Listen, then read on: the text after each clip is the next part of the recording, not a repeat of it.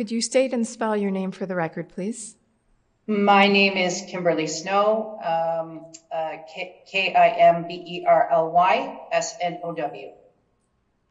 Do you promise to tell the truth today? I do.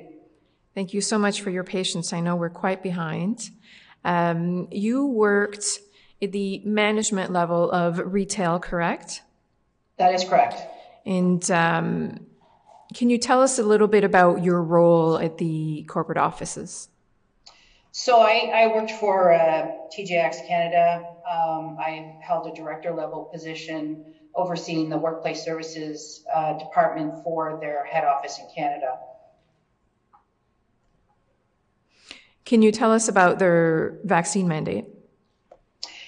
Yeah, so we, so at the corporate office, I was working from home um, over a two year period. And, you know, when the pandemic hit, everybody went home and we had to learn to, to work in a new way. Um, and it wasn't until I would say 20, late 2021 um, that the US, the corporate headquarters in Boston, started considering you know, putting some kind of vaccine mandate in place. And in fact, they did uh, by September of that year.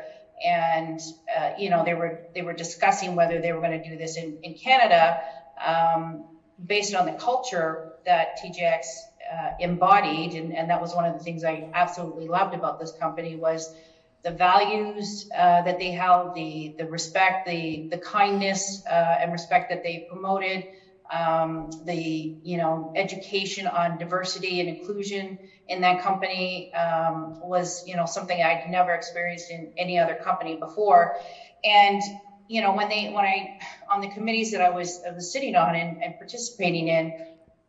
I started, you know, seeing that this was something that Canada was considering as well, and they started discussing this at the leadership level and I could see that it was it was heading in the same direction for Canada. Uh, that they were going to probably implement the the vaccine mandate as well.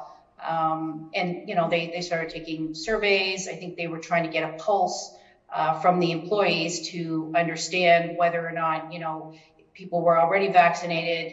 If they were to put a mandate in place, um, you know how many people would actually get vaccinated and then how many people, what percentage would be left that you know they would have to deal with um, as far as paying some kind of severance out. So you know it, it wasn't until um, a week before Christmas in December 2021, I think it was, that they finally announced that they were putting this in place, and anyone that did not comply with the vaccine mandate by February 28, um, 2022 would be terminated.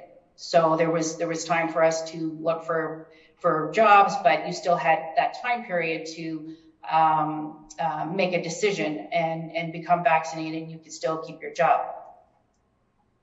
Can you tell us about your experience with your attempt to get a conscious belief exemption?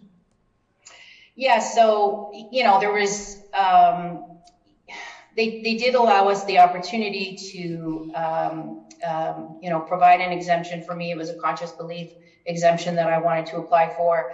I had, you know, been working with um, the people in, in HR for many years, for the six years that I'd been there. And then all of a sudden, you know, I had to um, sit through uh, questioning from, you know, my colleagues um, based on criteria that this company had set um, to determine whether the beliefs that I had in place fell in line with the criteria that they had um, identified to satisfy, you know, the, the, requirements to to remain at the company to keep my job. You know, whether my beliefs fell in line, and and you know, I had, I had conversations, I had to, I had emails back and forth.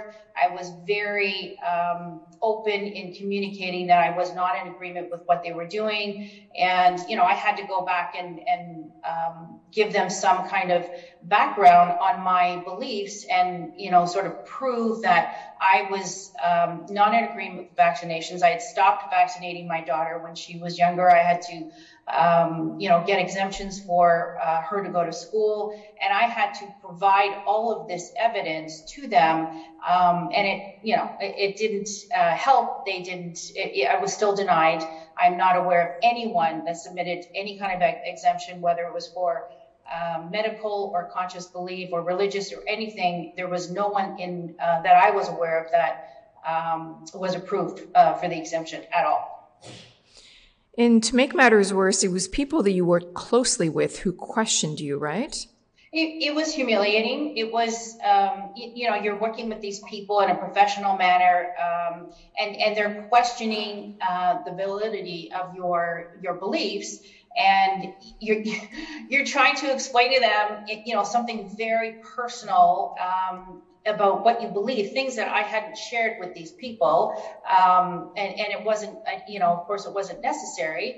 Um, but I had to come forward and, and try to justify that the beliefs that I had were valid and um, should qualify for this exemption, of which they, you know, did not approve. But it, it was a very humiliating process. Were you ever called back after your termination once the mandate ended? No. no and it's curious because retail of course, um, didn't have the shopping passes, or I shouldn't call the vaccine passports to enter the store to shop. So the office, the corporate staff, as you're explaining it, had to be vaccinated, but unvaccinated shoppers were welcome to attend the stores. Well, and in fact, when they did uh, put the mandate in place uh, for the corporate office, it was a requirement for the corporate office and management level only, there was no requirement for store employees in the 500 plus stores that we had across Canada.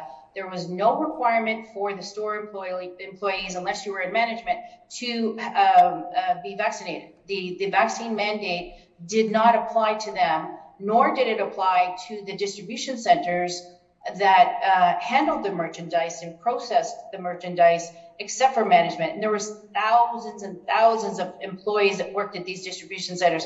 It did not apply to them. And that, I mean, that was so illogical. Yeah, it makes no sense. That completes my questions. We'll see if the commissioners have any questions for you. Thank you.